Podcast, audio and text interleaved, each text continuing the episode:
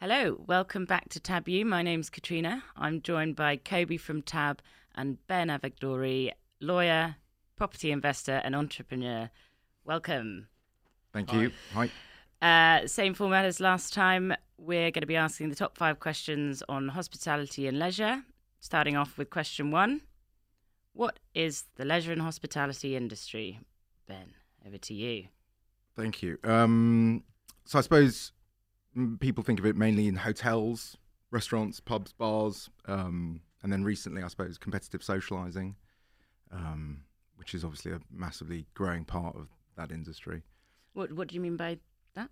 So that's when you go with all your mates and you throw some darts and Ah. bowl and um, throw an axe, I saw one the other day golf. where you threw a piece of iron into some clay and there was dynamite and it exploded. Yeah, I mean that sounds that sounds difficult to insure against. um, uh, but yeah, essentially, it's it's it's hospitality and leisure. I suppose it's the stuff that people enjoy doing, um, and you know, in this era, it's the things that we haven't been able to do for quite some time. Yeah. Um, And in a property context, like what kind of buildings are used? Um, So, well, it's it's always subject to planning, obviously. Um, but historically, pubs are always corner. You know, if you look at pubs, they're mainly corners. Um, in newer developments, you can you can see that um, where you get these big developments in Victoria and the city. Um, it's it can be in any type of new building, bottom you know office office bottom of office buildings, um, and then in, in recent years, it's been a bit more creative. You go to warehouses and former industrial units and lo- lots of different things, I suppose. Floating barges and any, anything that you can get planning for. Really, I suppose it's subject it's subject to the skill of, of, of the of the operator in, in convincing a planning officer that he can use that property for that purpose. And what's the most unusual building you've seen in the hospitality and leisure industry? Oh? God, that's a good question. What's the most unusual one? Mm. It's, probably going to be a boat, isn't it, or a barge? Um, those, those are those are always.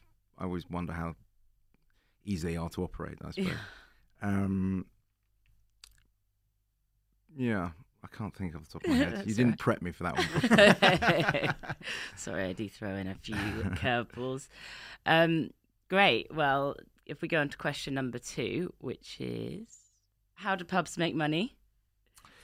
So, two ways really. Uh, Essentially, selling food and drink. Um, drink is always uh, has always been historically seen as the easier route to profitability because you've got lower cost of sale. Um, you don't need um, huge kitchen teams, um, and you can serve lots of drinks in a short space of time.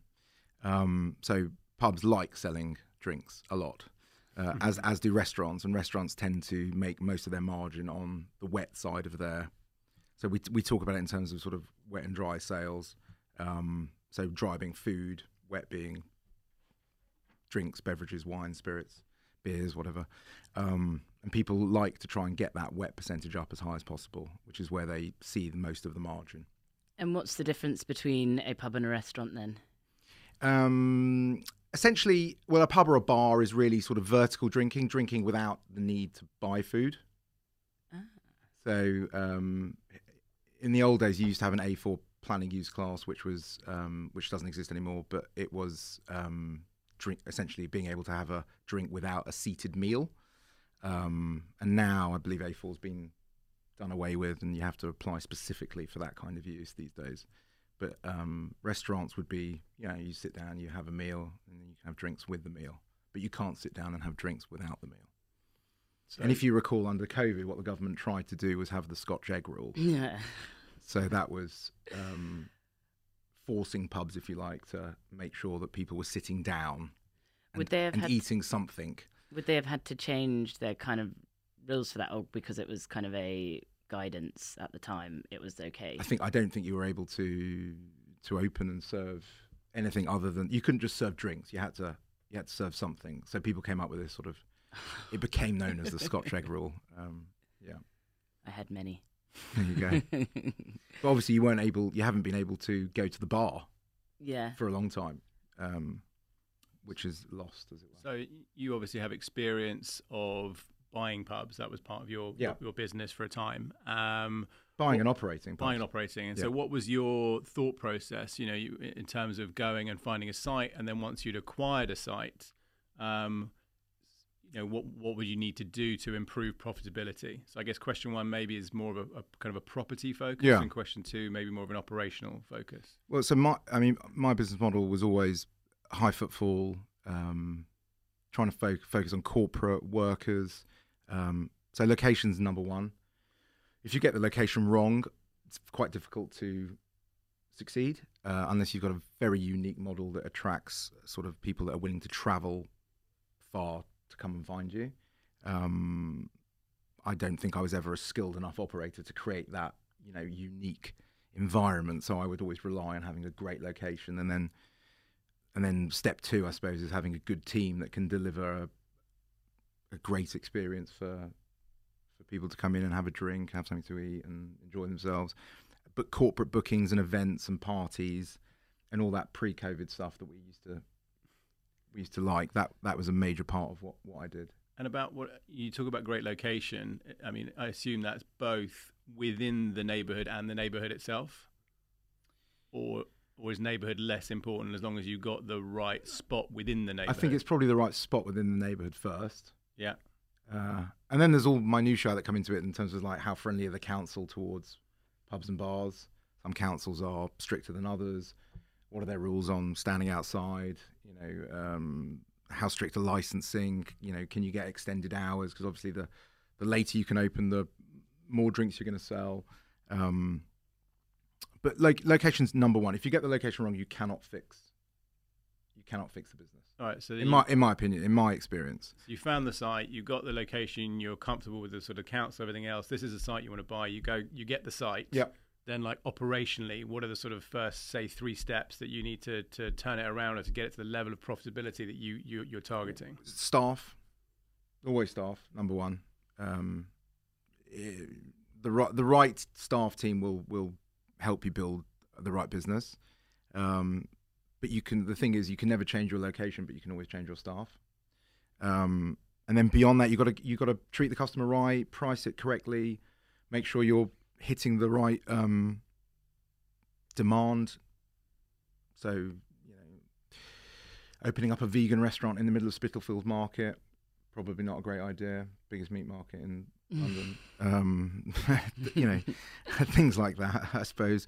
Uh, just make sure you cater to the audience. Um, if you're in the city, what do people in the city like to do? If you're in the West End, you've got a theatre crowd, you've got a tourist crowd, um, people coming in at different times of day to the to what they would do in the city, to what they would do in a local bar, restaurant, pub. Um, if you're local, then you've got to cater toward kids. There's loads of different.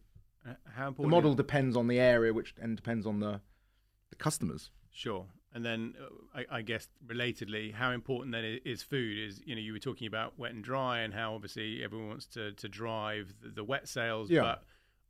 but in the pub and bar world, you want to drive wet wet sale. Obviously, restaurants. I mean, there are plenty of phenomenal chefs who are you know selling food and, and, and making money out of doing that. That wasn't that wasn't my model. Yeah, so staying staying within the pub world. Um, Yeah. How important is food? Is it the sideshow? Does it need to be good No, no, enough? it- Does it need to be excellent? No, no, What's it needs to be. It needs to be. I always aimed for an eight out of ten. Uh, you always want people to leave thinking, "Yeah, that was a great meal, and we had a good time, and we had a few drinks." Um, if you push them to expect more than that, and you can't deliver it, it becomes a problem. If it's worse than that, it's a problem. um, but you don't. You you just want people to leave and think, "Yeah, we'll go back." Yeah. If they have a bad meal, they're probably not going to come back. If they have a bad drink, are they going to come back? Probably. People don't have as you know they're not as sensitive, if you like, to a bad drink as they are to a bad meal. So food is critic, critically important to the success of the business, but it's not your profit center. In the in the sort of very the majority of the sort of generic pubs and bars, um, it's not your it's not your driver. So, uh, question number three is what are the key things to consider when setting up and running a pub? Uh, we've kind of touched on location and Yeah. we've kind of touched on staff. Yeah. but let's say I've got my location and I know who I want to hire. Yeah. What's the kind of first step if I want to set up a pub? It- branding, how are you're going to position yourself in the marketplace, and then all everything that flows from that. So, look and feel, design, customer exp- always goes back to customer experience in terms of how they, you know, when they walk in, what are they going to see? Where are the toilets going to be situated? Where there's, where's the bar going to be situated? How, are they going to be greeted when they walk in? Um, how many low seats are they going to be to high seats or bar seats or cubicles or indoor seating, outdoor? You know, there's all that stuff that goes into it.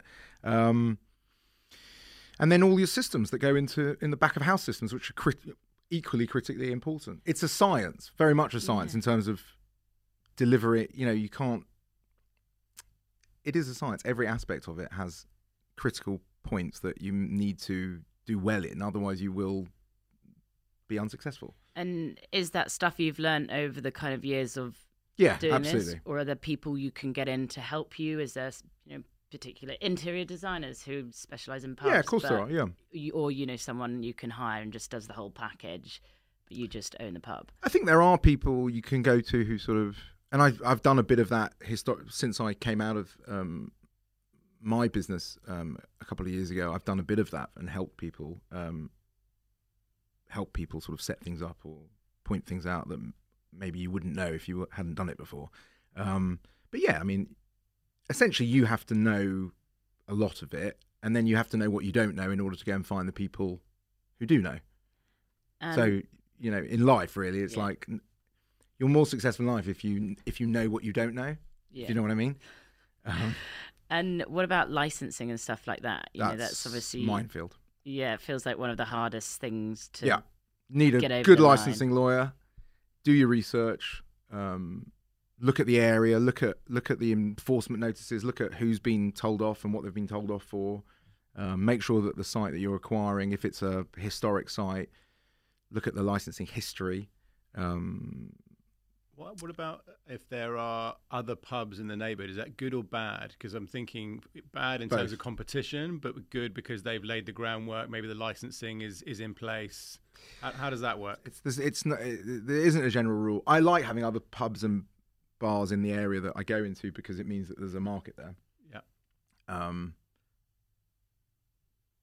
I suppose if you're the only pub in an area, arguably you would think that that was good because there was nowhere else for people to go. But then maybe you don't attract the sort of passing traffic that you would if you were in a. So, for example, if you look at Islington, you look at Upper Street, right?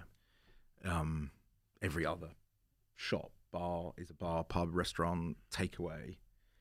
But there is a very high turnover. But the ones that do well do do very very well, um, because people just know that that's the location they go to. And if and if the restaurant that they're wanted to go to is busy, then there's another restaurant a couple of doors out. Uh, so you get so you get this sort of by osmosis, you get this feed. Um, what was the question? About whether or not it's good to have a pub, you know, near your. so on the licensing side Yeah, of things, yeah, so you have things called well in London you have things called stress well Westminster have stress areas so parts of London are licensing focus slightly more slightly more of their energy on um, so in those areas Soho being a good example um, really difficult to get extended hours in Soho or new licenses in Soho um, a lot of pressure on drinking on the pavements and things I'm talking th- everything I'm saying is is very much a pre-COVID world because obviously post-COVID if you go to Soho, everyone's now in the streets and everyone's sitting in the streets, and it's it's it's a street party essentially. But pre-COVID, it was a very um, very sensitive area. Lots of patrols. You'd be visited often. Obviously, there's problems with crime and drugs and all those other things that go into it. Um, but on the whole, you want to just make sure that your license that, that the council that you're under has a has a favourable outlook on licensing, especially drinking and especially outdoor drinking and standing outside and having a party. You know, we how many times have you driven around the city and in, on a hmm. Friday evening, sunny Friday evening, and it's pavements are just packed. Well, it's great if you're a customer, but I guarantee you that the people who are owning those sites or running those sites are just running around panicking, saying trying to get get those people to come in or disperse or not block the traffic or not get run over and you know all that all that kind of stuff. And with these thoughts around licensing, reading between the lines, it feels like we're saying that whenever you're going to open a new pub, or you, you've obviously got to go and get your licensing. What about acquiring a pub, a pub that's operating and Yeah. has a license, uh, you know, potentially a Yeah, yeah. successful pub? When you come in with a change of ownership, does does are you kind of starting afresh? No, you just do it- You, you- you're you- just continuing. No, you transfer it as long as you've got a license. As long as you've got a personal license, you can transfer it. Um, but from a property investor perspective, if you're buying a, a pub or a restaurant for that matter, and there is a history of licensing issues, I mean, essentially, the- end of your license is the end of the business. Yeah. So it's, it should be a fairly important thing that you look at. Yep. Um, and by that I mean, you know, how many warnings have they had? You know, how many times have, have they been taken to tribunals? And you know, are their neighbours all over complaining constantly? And if you've seen, say, a smattering of that, would you still be interested, or You you certainly be wary. you'd be wary, even with just a few? Hundred percent. Okay.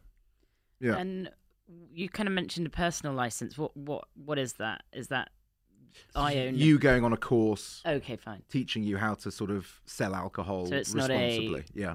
Mixologist course. No. so I can. Yeah, The council know, I, don't really care whether you can I know make a how decent. to make a great mojito, Correct, but they don't can't. care. They might not let me run a pub. Yeah, they're not interested in how good your whiskey sour is. They uh, just want to know that you, you know, can spot a sixteen-year-old. Yeah, and, fair uh, enough. things like that. Yeah. Fine. And going on to kind of the acquiring of the pub, um, what kind of funding is out there for that, or uh, can you get funding for pubs? Or- Well, if it's if you're buying a real estate asset, it's just the usual Yep. funding lines, I suppose. Business funding, I think, is probably incredibly challenging. Uh, if you're setting up new, definitely.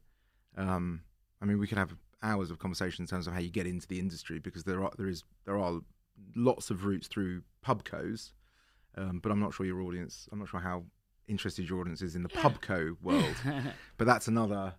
So you can do management agreements with pubcos. You can do, you know, a myriad of different tenanted style agreements, leases, um, and they would support you. You have to jump through hoops and present business plans and be a competent human being and probably put a bit of money in yourself. Um, but there are ways of getting hold of a pub from all of the big pub. You know, there's, Yeah. there's four or five big pubcos in the UK. I mean, it does change, and they do tend to buy each other out a lot. Um, but there are there are ways of doing it that way. Uh, and I imagine in this world now, I imagine there's quite a lot of pubs that have closed their doors, and Mm. probably a lot of pubcos that are looking for new pub landlords to come in and take over and run their pub for them. Cool. Uh, thank you. Well, question number four, which is how does the leisure and hospitality industry appeal to property investors? I guess let's go it's a- pre-COVID, and then maybe we touch on Yeah, I after mean- COVID. Yeah, I think post COVID, it's a difficult, it's a very difficult question. I think, um, you know, you just have to pray there are no more lockdowns, and then and then it, and then it's fine. Um, Pre COVID, how would it appeal?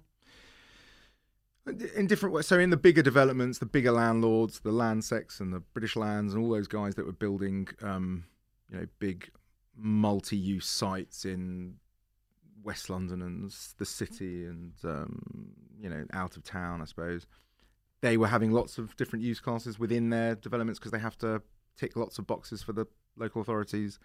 So they, the, the, you know, from that that's that's a, um, one extreme. Um, for a sort of average guy looking to go and buy, re, uh, you know, uh, single property assets that have a, a restaurant as a tenant, why would it be interesting? it's a yield and a covenant question in the same way that it is for probably any property investment. I mean, I suppose you have to take a view on on the covenant, don't you? I mean, it, you you could have gone out uh, ten years ago and bought loads of Jamie's Italians and would have thought that was a great covenant. You know, it's it's a it's a tricky world, I suppose. Um, You know, I, I'm not sure how you how I don't know why it would be more or less attractive. I think it's you have to look at it on its individual merits, tenant covenant, yield, location.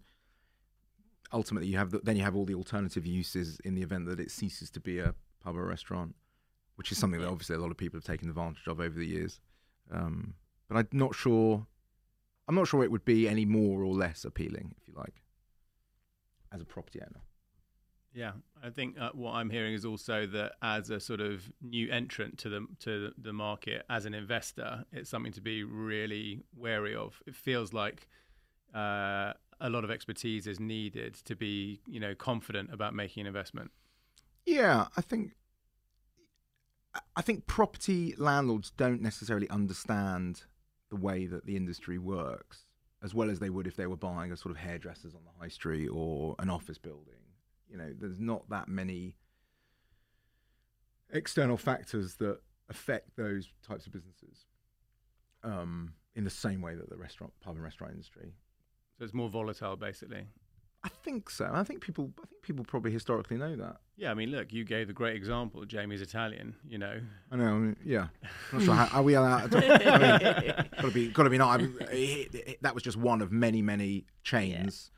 Over the course of time. You know, casual dining. I think it's very well documented that have struggled. Um, you know, in an, in another life, 15 years ago, I was I was gazumped on something because someone thought Woolworths were a better tenant than I was um, at the time, and then six months later, Woolworths didn't exist anymore. Mm. Um, yeah. Just a, it's a moment, right? Cool. Well, I guess we'll move on to question number five, which is what had the biggest impact on the leisure and hospitality industry, Brexit or COVID? Yeah, that's a good I question. Mean... well, look, I think the the easy answer is COVID, clearly, um, because I think it's it's a it's a once in a millennium. I mean, what's Brexit? Hey once in a millennium event. I think the problem, the, I think what people forget about the effect of COVID on the leisure and hospitality industry is how much people were suffering pre because of Brexit, and not because of not because of the actual act of leaving the union. It's it actually Brexit for the le- hospitality and leisure happened on whatever day it was in June 2016 um, when we voted to leave, um, and then all hell broke loose from a you know 90 percent of people employed in the industry, certainly in London, were you know EU um, EU nationals, French and Spanish and Italian and Polish and Eastern European, and and um, and we had yeah, and then there's quite a lot of I suppose from Australia, New Zealand, other places. Um, so what's the bearing there? All of those people then had a question mark as to whether or not they could stay in the UK on that day, and they didn't know if it was going to be a year. They didn't know if they could bring their partners over. They didn't know if they could have children here. So that created a sort of short, immediately a shortage of staff. So people that were thinking of coming didn't. People that were already here, some went home. At the same time, the currency was on the floor. So actually, earning sterling at the time was not as attractive as it had been historically. Um, so that caused attrition and people off they went. So hiring people became really difficult. There was there was a weird moment for about a year where it wasn't wasn't such a moment where you literally could not hire pizziolas for pizza restaurants. They were like a commodity in London, um, and the sort of you used, to, you used to pay a pizziola sort of four four fifty a week, and then all of a sudden you're paying them 550, 600 quid a week. Uh, so wages obviously you had in, wages inflation. Um, all your suppliers who were buying stuff from Europe and you know wine from New Zealand, South Africa, Australia, South America, they decided that they would be hit massively by Brexit, and all the prices went up. Um, so Brexit was a major, major problem, and it and it the, the industry was sort of starting to figure out how to operate in a Brexit environment, and then COVID came, and then Brexit came, and then Bre- then real Brexit came. And yeah. what do you know of how it is, you know, at the coalface now. Staffing's ma- massive problem. How, staffing's always been a problem, it's, and it just seems at the moment it's. I think it, I think it's widely reported in the new in the, some national news that getting hold of staff because people who weren't working or, or maybe weren't furloughed who actually lost their jobs went and found other things to do. You know, you're trying to you're now trying to sort of bring those people back from other industries. Um, staffing's a big problem. And, and then a, a, shortage of staffing creates wage inflation, right? Because you got to pay more to get, and that's and that's the problem. So that's a double whammy. Very much so. And uh, I guess that things like trade and you know think goods coming in and out is probably less relevant to sort of hospitality and leisure because it's quite local, or is that no, not, no, you, not no. the right assumption? No. So I'm thinking, I'm thinking about all the red tape and you know the I delays. think it's. I think there aren't. I think. Yeah, I mean, obviously we we're all buying stuff from suppliers, um, so we're not necessarily shipping stuff in ourselves. Um, but yeah, suppliers will tell you that there are. It's more problematic and things take things take a bit longer. Um, I don't know the full ins and outs of it. Um, I do hear from time to time that something's stuck in a port somewhere, and that's why we haven't had our delivery of Could be in Sauvignon, Sauvignon Blanc from Yeah, New sure. Zealand or whatever it is. sure. Um, but yeah, I think I think Brexit for the hospitality industry, predominantly, I think if you speak to people who are actively operating pubs and bars today, I think they will tell you it's staff. Num- you know, number one is staffing. Staffing's just Brexit plus COVID has just been. Do you been- think been when biggest problem. furlough ends that that kind of staffing thing might change, or I guess what that's Yeah, I, th- I think I think it ends in September, doesn't it? Yeah. Um, yeah, you'd hope it gets better. yeah, But what normally happens is the industry, t- you know, you just tend to figure out a new way of working. They just just adjust. They just adjust. yeah. I suppose we've got kind of the QR codes and order online, which must save a lot of time in terms of actual. Maybe that's a Yeah, yeah, never but someone's still got to make the food and make the drink True. and you know, robots. Yeah. What do you what do you see for the sort of the, the short and medium term for the industry? I mean, assuming that we, we carry on on this, I, I know we're not today in an upward trajectory, but assuming COVID does you know dissipate in the way that we hope, you know, in a sort of post COVID, post Brexit world, what do you see for the the industry? I think um, I think the extension of the forfeiture moratorium is probably incredibly helpful. Um, certainly Sorry, for the what's that? the forfeiture moratorium, so they can't kick the they can't kick anyone out at the moment. Okay. Landlords can't. Sorry. So not obviously. I'm sure there's a lot of landlords jumping up and down, um, but there's probably a lot of tenants breathing a sigh of relief because it just pushes the can down the road a bit. Um, and you would hope, but by the time that that forfeiture moratorium expires, that they've got enough juice and cash flow and belief in the business that it, they can, you know, push forward and come to agreements on rent arrears and what, whatever else that they're um, facing. Um, I think I think the industry. Look, people will always eat out. People always go out. They'll always stay in hotels. They they want to go to parties. They want to have parties. They want to go to concerts. It's always going to exist, and the industry will always find a way of making it exist. I think the one thing which was very evident before COVID, and you speak to any operator, the disconnect between what property owners think a tenant can afford in rent and what a tenant can actually afford in rent has been something that's that I think may hopefully ho- hopefully this this episode might fix that. You might see a move towards more less fixed rents and more turnover style deals and turnover style rents, especially in the places where landlords are struggling to find tenants. Um, landlords are just going to have to be very much more creative. As in, there's motivation on both sides to find that middle ground, and therefore they might adopt these kinds of um, yeah, leases. yeah, they're going to have to. Otherwise, they're just you know, who's going to sign up for a fixed ten-year rent? To, you know, no one. I mean, world's changed. When I started out as a lawyer twenty plus years ago, twenty-five year leases were, you know, bread and butter. Every day you'd get a new heads of terms for a twenty-five year lease. I don't, I don't think anyone signs twenty-five year leases anymore. I think you're lucky if you get ten. So you know, it has changed, and I think it will continue to change. It will just become more and more flexible. But the the dish, the issue in our in in the hospitality industry is that the fit out costs of these sites are big. Actually, maybe even going back to your point is why is it interesting to to to an investor? I actually didn't think about that at the time, but you know, you have to put so much money into the site that you're actually making a big big commitment to the site um, that you don't own, and you're putting a you know you're you're laying out a big amount of capital. Um, so doing that, you don't want to do that if you don't have the right lease terms. It's a challenge. You just got to find the balance. Have a you know find a clever lawyer. But overall, you're you, you feel confident for the future of the industry. Oh, hundred percent. Yeah. absolutely. Hundred. The customer decides whether the industry survives or not. Not the landlords and operators just have to figure out a way of making it work. I don't think there's any shortage of demand there. Then. Exactly. yeah. No, I'm out, I'm And I out think- every this week. I mean, what you're seeing at the moment, and such l- plenty of people I know in the industry, I think you're seeing a, you're definitely seeing a, a, a bounce back now. People are desperate to go out. Yeah. They're people are going out, they're enjoying themselves. Last summer they did the Eat Out to help out, which was astonishingly helpful for the industry. Um, and obviously, you're still in an environment of low VAT. I think it's five percent. Um, a lot of people aren't paying rates. I think rates coming back sooner than than actually quite soon actually. Hopefully, they're starting to pay their rent, but maybe on reduced rates. So there's an opportunity for the hospitality industry to sort of put some cash away now, um, and they certainly did last summer. Well, they certainly were able to make up for some of the some of the revenue that they lost. We haven't even gotten to takeaway businesses. I mean, they were they did they Oh, did God, fine. yeah. They did fine during COVID. I feel like my delivery was being the, the door was being knocked every five minutes. Yeah. Quite embarrassed actually. Yeah.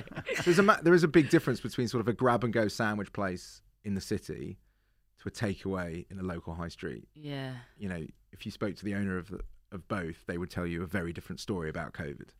True. God, well, hopefully it'll end soon and I can continue to eat out lots. Yeah, very much so. Stay positive. Right, well, thank you both for joining me today. Thank you. Uh, it's been really, really interesting. Uh, that's been Taboo podcast on hospitality and leisure. Make sure you like, subscribe, and comment and share. And I'll see you next time. Bye. Great. good? Thank you very Great. much. Whew, Happy? I yeah, yeah. that. Dry, straight run through, very smooth. Yeah. Very Can't- fluent.